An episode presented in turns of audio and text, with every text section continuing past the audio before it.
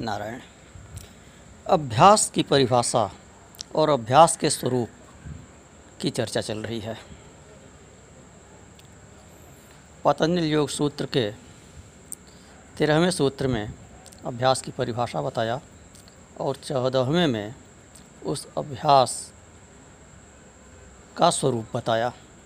अभ्यास कैसा होना चाहिए, यह बताया। तो स तो दीर्घ काल निरंतर सत्कारा सेवितो दृढ़ भूमि कि वह अभ्यास दीर्घ काल तक निरंतर व्यवधान रहित और श्रद्धापूर्वक किए जाने पर दृढ़ अवस्था वाला होता है। एक चीज़ ध्यान देने की है कि यह जो योग दर्शन है, योग सूत्र, जो इसके सूत्र हैं, यह केवल योग साधना जिसे सामान्य अर्थों में समझा जाता है, कि प्राणायाम इत्यादि, आसन प्राणायाम इत्यादि करके योग साधना जो करते हैं, जिसको सामान्य भाषा में योग कहा जाता है। तो वहाँ तक सीमित नहीं है इसके सिद्धांत। योग के सिद्धांत जो हैं, वह केवल योग दर्शन तक सीमित नहीं हैं। योग दर्शन तो है, लेकिन प्रत्येक क्षेत्र में इसके सिद्धांत किसी न किसी सीमा तक लागू होते हैं, इसके कुछ न कुछ सिद्धांत लागू होते हैं। यहाँ तक कि जो नास्तिक लोग हैं उनके लिए भी योग दर्शन लाभदायक है, भौतिक उन्नति में भी लाभदायक है। कोई उद्यम कर रहे हैं, व्यापार कर रहे हैं, अध्ययन, अध्यापन कर रहे हैं तो उस कार्य में भी योग दर्शन के सिद्धांतों से आपको लाभ मिलेगा। आप भक्ति मार्गी हैं तो भी लाभ मिलेगा। वेदांती हैं तो भी लाभ मिलेगा। चाहे कर्म मार्ग में हो, चाहे वेदांत मार्ग में हो, चाहे भक्ति मार्ग में हो, योग दर्शन का सिद्धांत किसी न किसी रूप में आप पर लागू होता ही है, अनिवार्य रूप से लागू होता है। चाहे वैष्णव हों, चाहे शैव हों, चाहे शाक्त हों, जो कोई भी हों, चाहे जिस संप्रदाय के हों, लेकिन योग दर्शन के सिद्धांत किसी न किसी रूप में लागू होते ही हैं। तो यह जो परिभाषा चल रही है अभ्यास की, यह तो सब पर समान रूप से लागू होती है। योगी हो उस पर भी, ज्ञानी हो उस पर भी, भक्त हो उस पर भी। यहाँ तक कि नास्तिक हो उस पर भी। भौतिक क्षेत्र में भी लागू होती है, आध्यात्मिक क्षेत्र में भी लागू होती है। तो निरंतरता की बात चल रही है कि दीर्घ काल तक योग साधना करे, निरंतर करे और श्रद्धापूर्वक करे। ये तीन चीज़ें आवश्यक हैं। तो दीर्घ काल तक लगे रहिए, निरंतर लगे रहिए। और श्रद्धापूर्वक लगे रहिए। बिना श्रद्धा के, बिना विश्वास के कोई कार्य करेंगे तो कॉन्फिडेंस नहीं आएगा। संशय के साथ कोई कार्य करेंगे तो उसमें सफलता नहीं मिलेगी। भौतिक कार्य भी कोई संशय के साथ करेंगे सफलता नहीं मिलेगी। तो भौतिक कार्य भी जो करते हैं, उसमें श्रद्धा आपके लिए आवश्यक है। कॉन्फिडेंस आता है श्रद्धा से ही। तो हम तो प्रमुखता से जो बात करेंगे, वह ज्ञान की और भक्ति की ही बात करेंगे। तो बाधा क्या आती है कि दीर्घ काल तक लोग नहीं कर पाते हैं, निरंतर नहीं कर पाते हैं।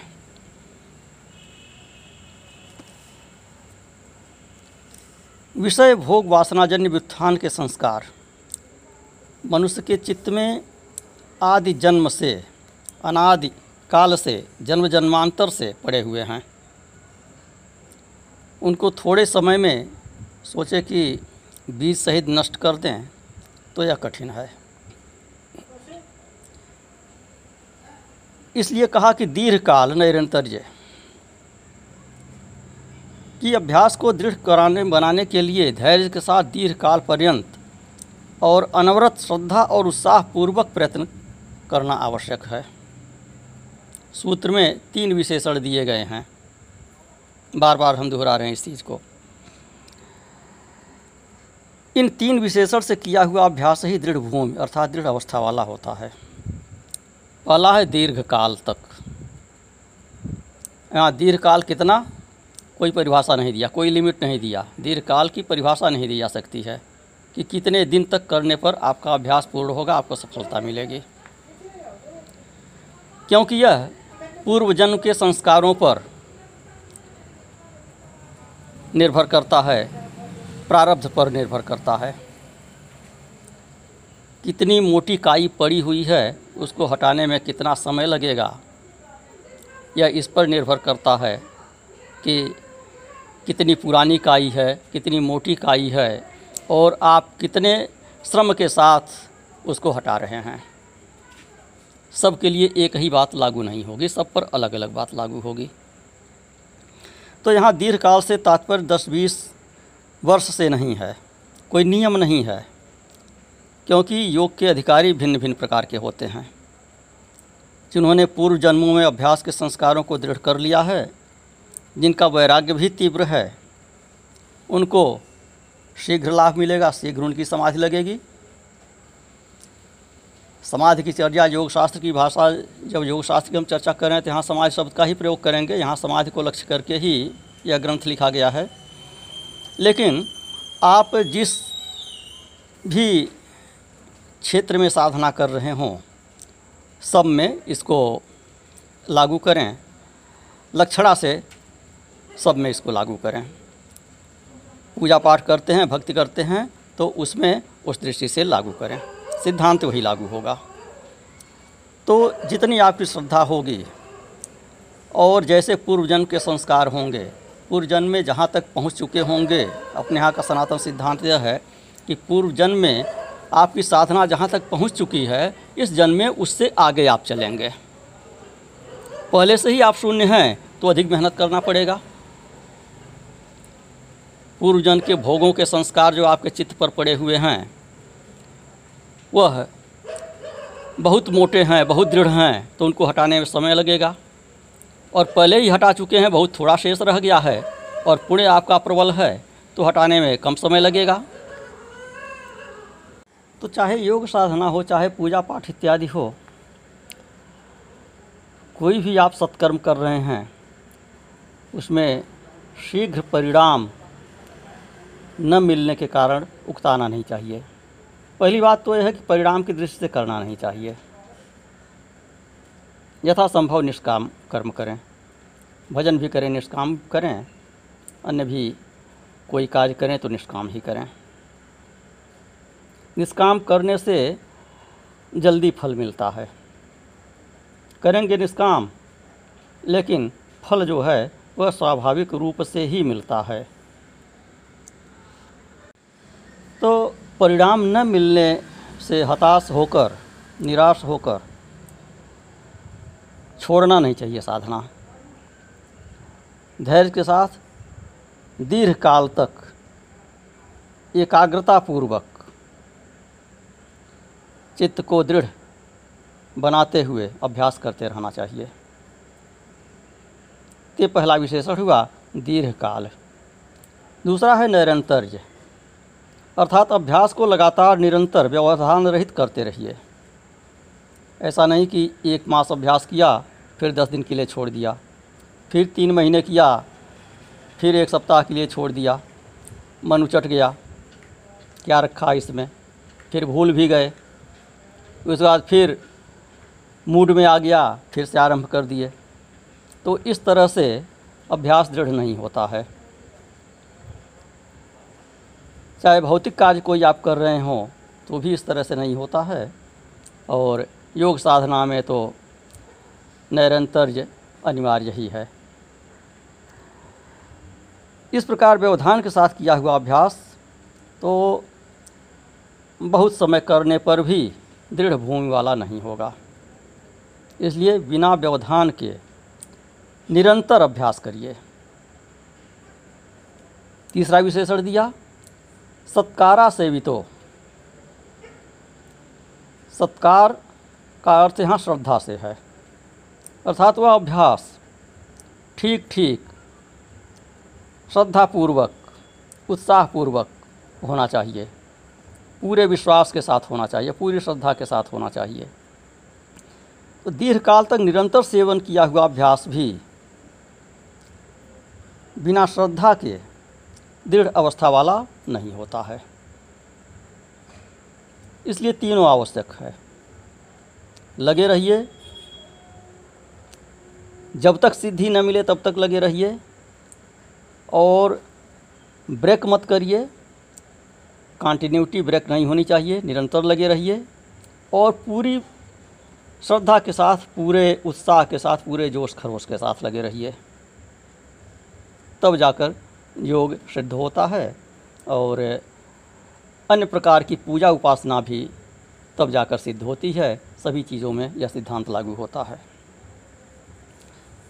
थोड़े समय में अभ्यासी को घबराना नहीं चाहिए। श्रद्धा को बताया, भगवान श्री कृष्ण ने भगवत गीता में कि त्रिविधा भोज श्रद्धा देहिनांसा स्वभावजा सात्विकी राशि चैव तामसी चेति तामश्रेणु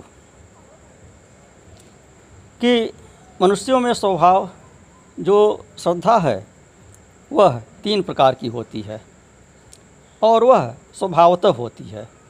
सा स्वभावजा त्रिविधा भोज श्रद्धा, देहिनांग, सा स्वभावजा वह क्या है? सात्विक, राजस और तामस। सत्वानुरूपा सर्वस्व श्रद्धा भवती भारत श्रद्धा मयंग पुरुषो। यो शब्द स एव सह सभी प्राणियों की श्रद्धा उनके अंतकरण के अनुसार होती है। कहते हैं कि यह पुरुष जो है, श्रद्धामय है। पुरुष का अर्थ यहाँ समस्त प्राणियों से ले में समस्त मनुष्यों से ले में पुरुष का अर्थ यहाँ पर स्त्री पुरुष वाले पुरुष से नहीं है। पुरुष का अर्थ यहाँ जीव से है। तो जिनकी जैसी श्रद्धा होती है, भगवान कहते हैं कि यो यत श्रद्धा स एव सह जिसकी जैसी श्रद्धा है, वह वैसा ही हो जाता है। तो श्रद्धा से यहाँ चिंतन या ध्यान अभिप्रेत है। जो जैसा चिंतन करता है, वैसा ही हो जाता है। भाव का कारण श्रद्धा है। श्रद्धा, भक्ति, प्रेम यह एक ही चीज़ है। पहले श्रद्धा होती है, उसकी परिपक्व अवस्था भक्ति है और भक्त की सिद्धा अवस्था प्रेम है। तो भजन में, पूजन में, सत्संग में, यज्ञ अनुष्ठान में, किसी भी अच्छे कार्य में बाधा तो आती ही है। कहावत है कि अच्छे कार्य में बाधा आती है। श्रेयांशी बहु विघ्नानी। श्रेष्ठ कार्यों में बहुत बाधा आती है। तो यह नहीं सोचना चाहिए कि बाधा आ गई, इसका मतलब कि यह कार्य हमको अनुकूल नहीं पड़ रहा है। यह हमको सूट नहीं कर रहा है, सह नहीं रहा है। ऐसा करने से तो आप अच्छा कार्य कभी नहीं कर पाएँगे। विशेष रूप से कलयुग में। यहाँ तो आसुरी प्रवृत्तियाँ प्रबल हैं, आसुरी प्रवृत्तियाँ बाधा पहुँचाती ही हैं, और यहाँ तक कि देवता भी परीक्षा लेते हैं। आपके लिए यह निश्चय करना बहुत कठिन है कि जिसकी आप आराधना पूजा कर रहे हैं, वह आपके श्रद्धा की परीक्षा ले रहा है, अथवा आसुरी शक्तियाँ बाधा पहुँचा रही हैं। परीक्षा दोनों रूप में है। चाहे बाहरी शक्तियाँ, आसुरी शक्तियाँ बाधा पहुँचा रही हैं तो उनको पार करते हुए आप आराधना में लगे हुए हैं। उस परीक्षा को पास कर लिए, अथवा वह देवता स्वयं ही परीक्षा आपकी ले रहा है, भगवान स्वयं आपकी परीक्षा ले रहे हैं, उसको पास, पार किए और भगवत भजन में लगे हुए हैं। बाधाएँ दोनों ही स्थितियों में आती हैं, दोनों प्रकार से आती हैं। गोस्वामी तुलसीदास जी ने कहा कि आवत यहीं सर अति कठिनाई, राम कृपा बिनु आई न जाई। ये जो भक्ति का मार्ग है जो श्रेय का मार्ग है, यहाँ आने में बहुत कठिनाई है। वही आता है, इस पर भगवान की कृपा होती है। और भगवान की कृपा उसी पर होती है, जो आना चाहता है। कल हम बता चुके हैं कि भक्ति और कृपा अन्योन्याश्रित है। बिना कृपा के भक्ति उत्पन्न नहीं होती है, और बिना भक्ति के कृपा नहीं होती है। जब आप भक्ति करेंगे तो भगवान की कृपा होगी और भगवान की कृपा होगी, तभी आप में भक्ति की भावना उत्पन्न होगी। बीज और अंकुर की तरह से दोनों अन्योन्याश्रित हैं। एक से दूसरे की उत्पत्ति होती है।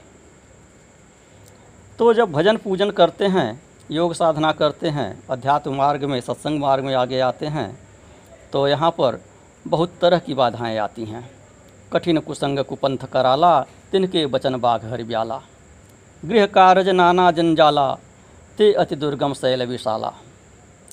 बन बहु विषम मोह मद माना, नदी कुतर्क भयंकर नाना। जे श्रद्धा संबल रहित नहीं तो संतन कर साथ।